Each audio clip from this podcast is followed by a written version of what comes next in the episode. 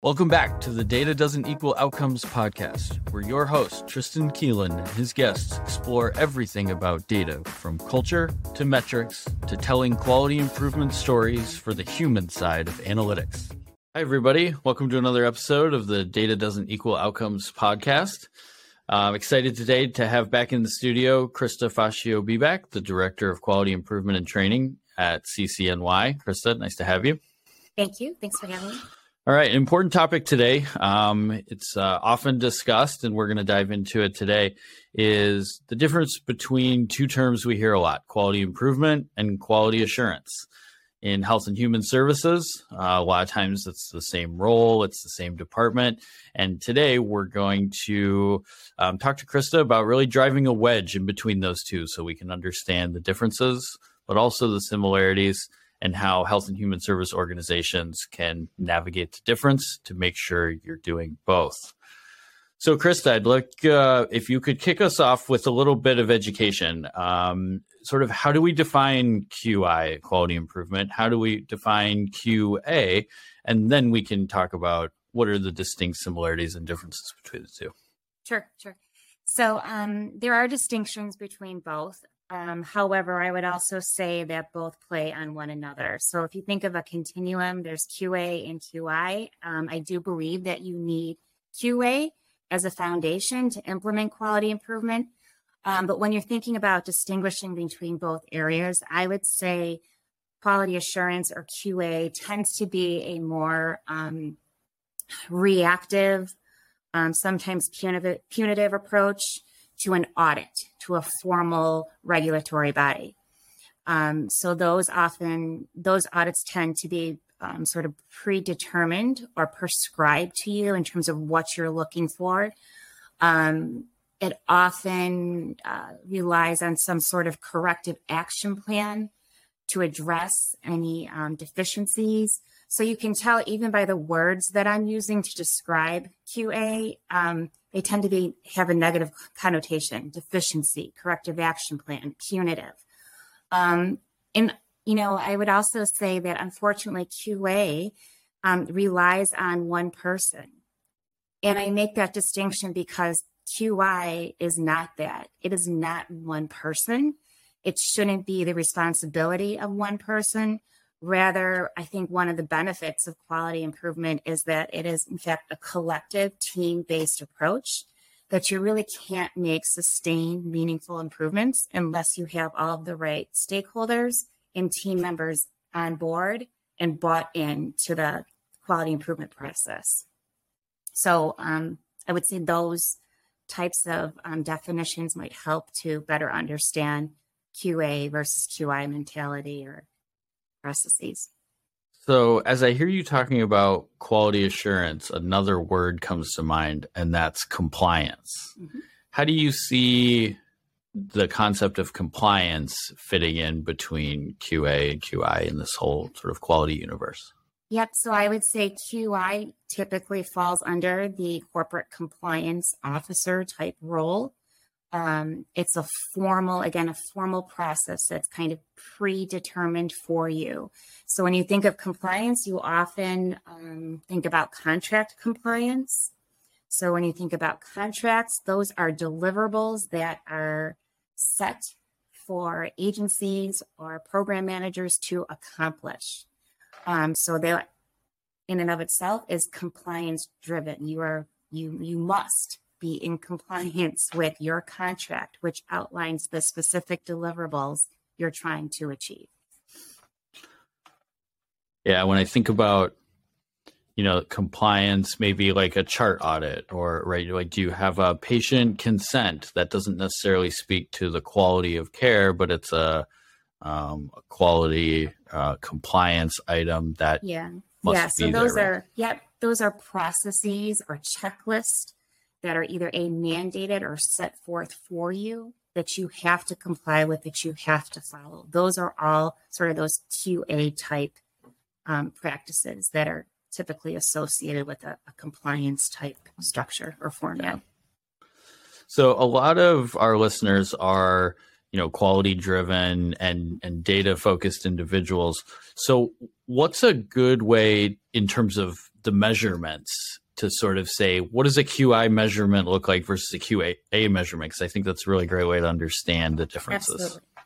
And I think um, when I explain it to our partners or our stakeholders or people that we are working with as part of a team, um, those QA measures are often process measures. So you just think of typical counts.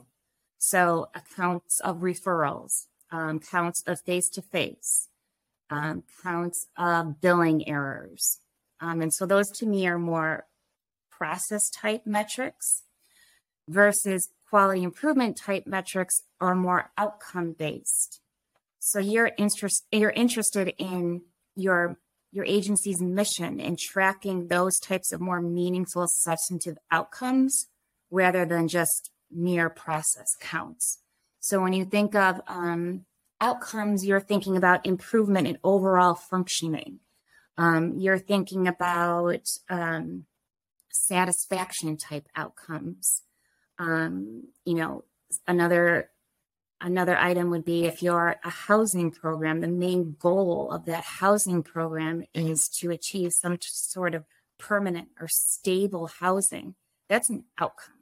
That isn't just merely a process count. Another type of meaningful outcome measure would be, you know, did the customer or your client report um, improvement in their services or the way they were delivered or um, improved uh, functioning? So I think when you think about outcomes, you're really taking a deeper dive on what is it you're actually trying to achieve by this implementing this program rather than just mere process counts that probably most likely are prescribed for you in some sort of QA compliance driven contract. So I think that brings me to evidence based practices, right? When we talk about um, prescriptive methodologies. If you deliver these service activities in this way, on this cadence, you should expect to see positive outcome results. So, how can you tie evidence based practice models? How can you weave that within the QA to QI sort of infrastructure? Right. So, your evidence based um, practices or models, um, they're evidence based because they know um, there's data that says you actually achieve meaningful outcomes.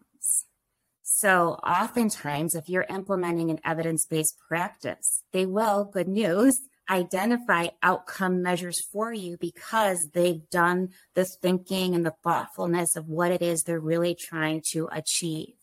And so, when you're thinking about evidence based practices and monitoring whether or not um, you're achieving those outcomes, they, they most likely will will tell you what those outcomes should be. Now, certainly there are some process or pra- practice metrics that you have to follow to get to that outcome, and those would be more QA um, QA driven. Um, and so that sort of speaks to how sometimes you can't do QI unless you have that QA foundation in place. But good news is, is that if you are implementing evidence-based practice model, um, that is of support to you because they have already sort of gone through that process of identifying what are those meaningful outcomes that this service is trying to achieve. So if you're going to implement one of these models, the QA part is how well are you following the model? Mm-hmm. And if you are adhering to the model and your QA tracking tells you that you are, then you should expect to see the outcomes from the model, which are that people are better off. Yeah. And so that before. speaks to that continuum that QA and QI sometimes work hand in hand. Great. So, what are some of the activities from sort of a staffing standpoint? So, now let's get into the organization a little bit. If I'm uh, uh, managing, uh, let's just call it a quality department, and I've got people were uh, focused on assurance and compliance, and I've got people thinking more um, about overall improvement and outcome. What are people doing that's different? Yeah, so if you have a overall QI QA department, your QA people are most likely doing um, more of that audit audit function They're most likely drafting policies and procedures. Um, they're most likely, if needed, um, developing quality, or no, excuse me, uh, developing um, corrective action plans. Mm. So those are all those activities we talked about early on and how to help you distinguish between QA and QI. Those activities are much more standardized. When you're thinking about quality improvement, quality improvement um, really gets to more of those meaningful, deep dive type exercises with a team.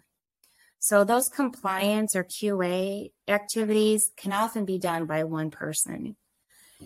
When you're thinking about quality improvement and the types of activities that resonate with that type of model or framework, um, agencies, organizations should really think about whether or not they have the resources to fully support quality improvement activities. And what I mean by that is that you are willing to have a team support, um, team support and come together. You're willing to set aside time every week to have quality improvement meetings.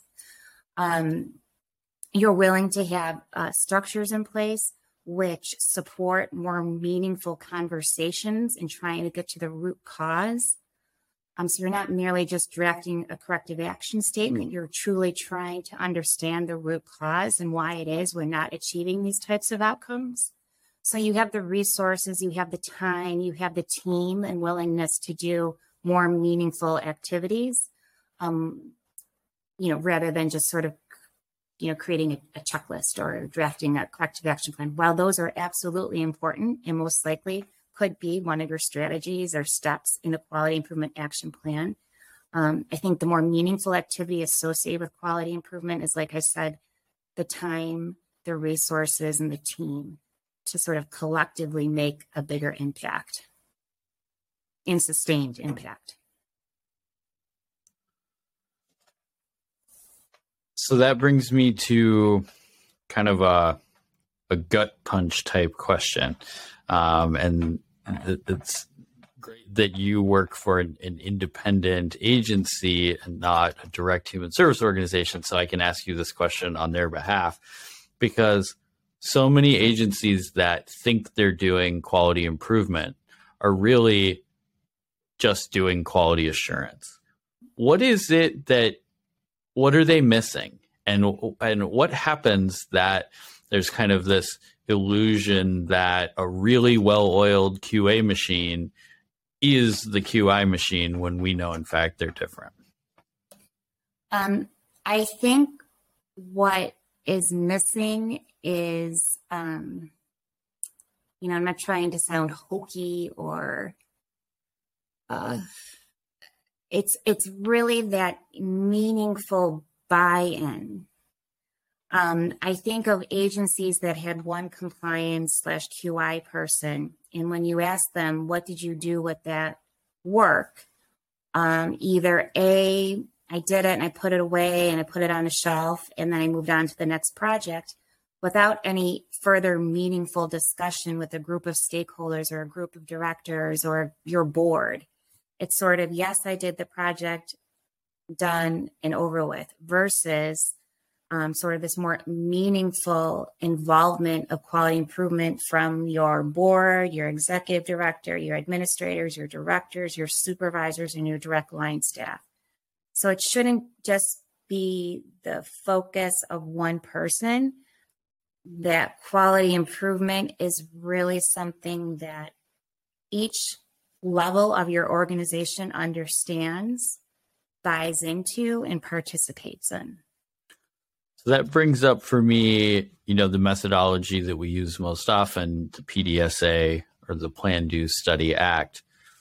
How does that fit in in can you be doing PDSA uh, on one side versus the other or help us understand when folks say, "Yeah, we're doing PDSA." Well, can you be doing it in a quality assurance only way or a QI only way? Or how do folks doing PDSA know that they've got this bigger QI umbrella covered?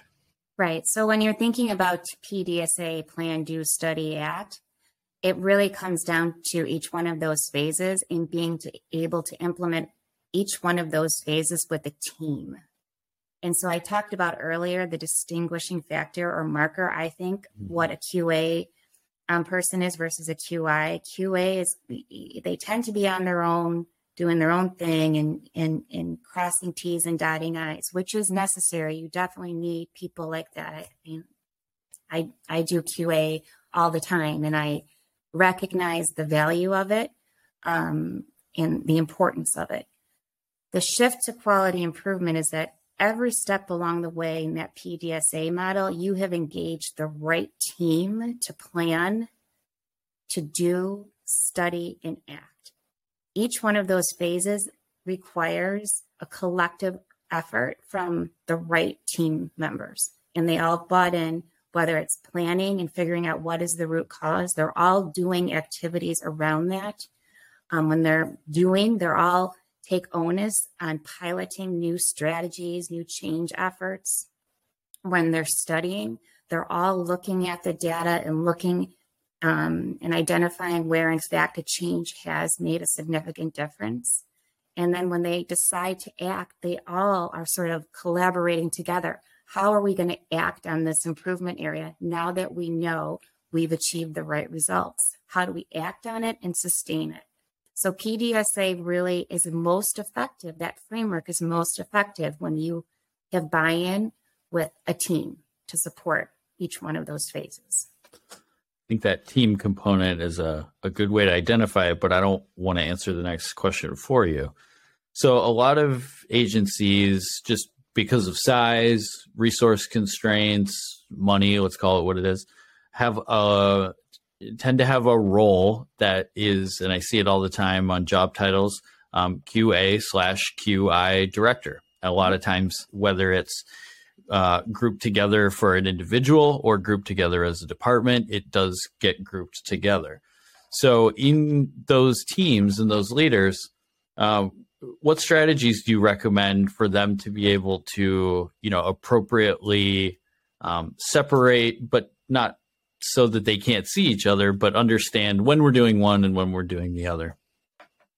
Um, yeah, so I think if you're working within a department that has two, and if I'm understanding the question, that has two roles um, within one department, um, distinguishing when there's a time and need for quality assurance and when understanding when quality improvement, um, it, when it gets to the next level of quality improvement. So I guess what I'm trying to say is I understand that resources are limited, that time is limited, and quality assurance tends to be easier to administer.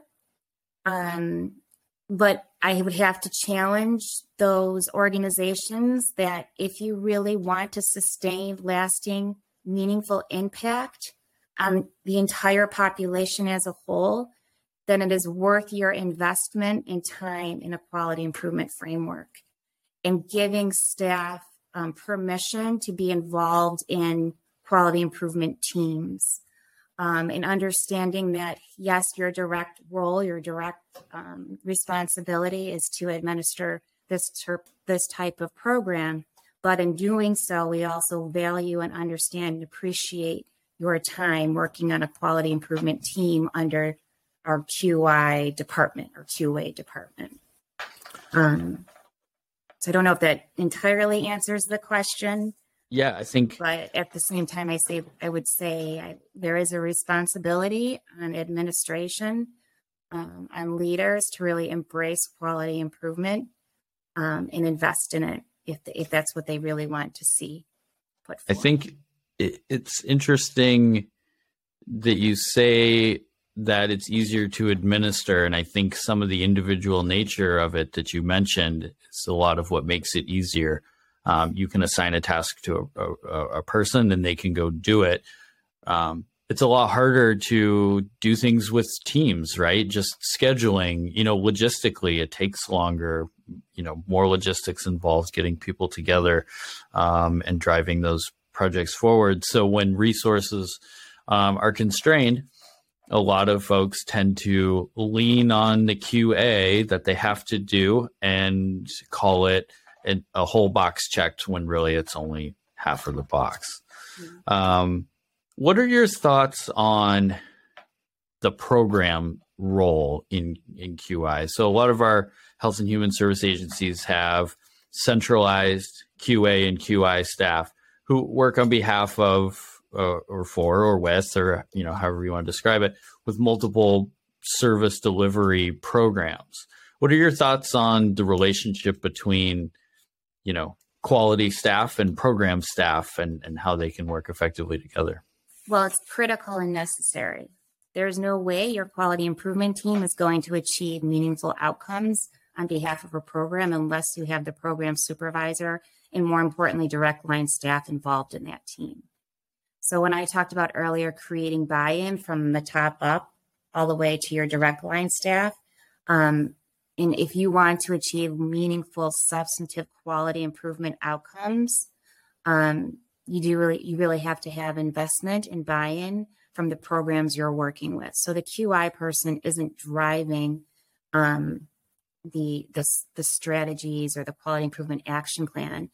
Rather, they're facilitating that PDSA model and that corresponding action plan um, with the program experts. They are the people who have probably the most relevant change strategies or change ideas. They should know their program model and policies and procedures around that model like the back of their hand. And therefore, they can really meaningfully offer change strategies based on their experience and involvement with the program. Yeah, it becomes about facilitation like W. Edwards Deming used to say, look to the process owners because a quality improvement staff person can't actually do any improvement. You can only work with those that deliver services, you know, to to project out how you can deliver that better. Right. And hence that's why when you think of QA versus QI, the distinguishing factor is the team. Yeah, that's a great insight. So um to to sort of go along with that, one final thought, if if you had uh, a, a, quality program director in front of you today that said, Christa, I've got QA nailed and I just can't seem to turn the corner um, to get that true outcomes quality improvement program up and running. What's one thing I could do tomorrow that would make the biggest impact for, for me and my organization? Yes. What would it be? Yes. So, uh, I actually have two things. I would say one thing is if they um, they already have their QA most likely process metrics. So I would say choose a low hanging fruit process metric and begin to apply QI a QI framework around it. What I mean by that is I'm sure there is a QI process metric that could improve or increase or decrease depending on what it what way it needs to get better.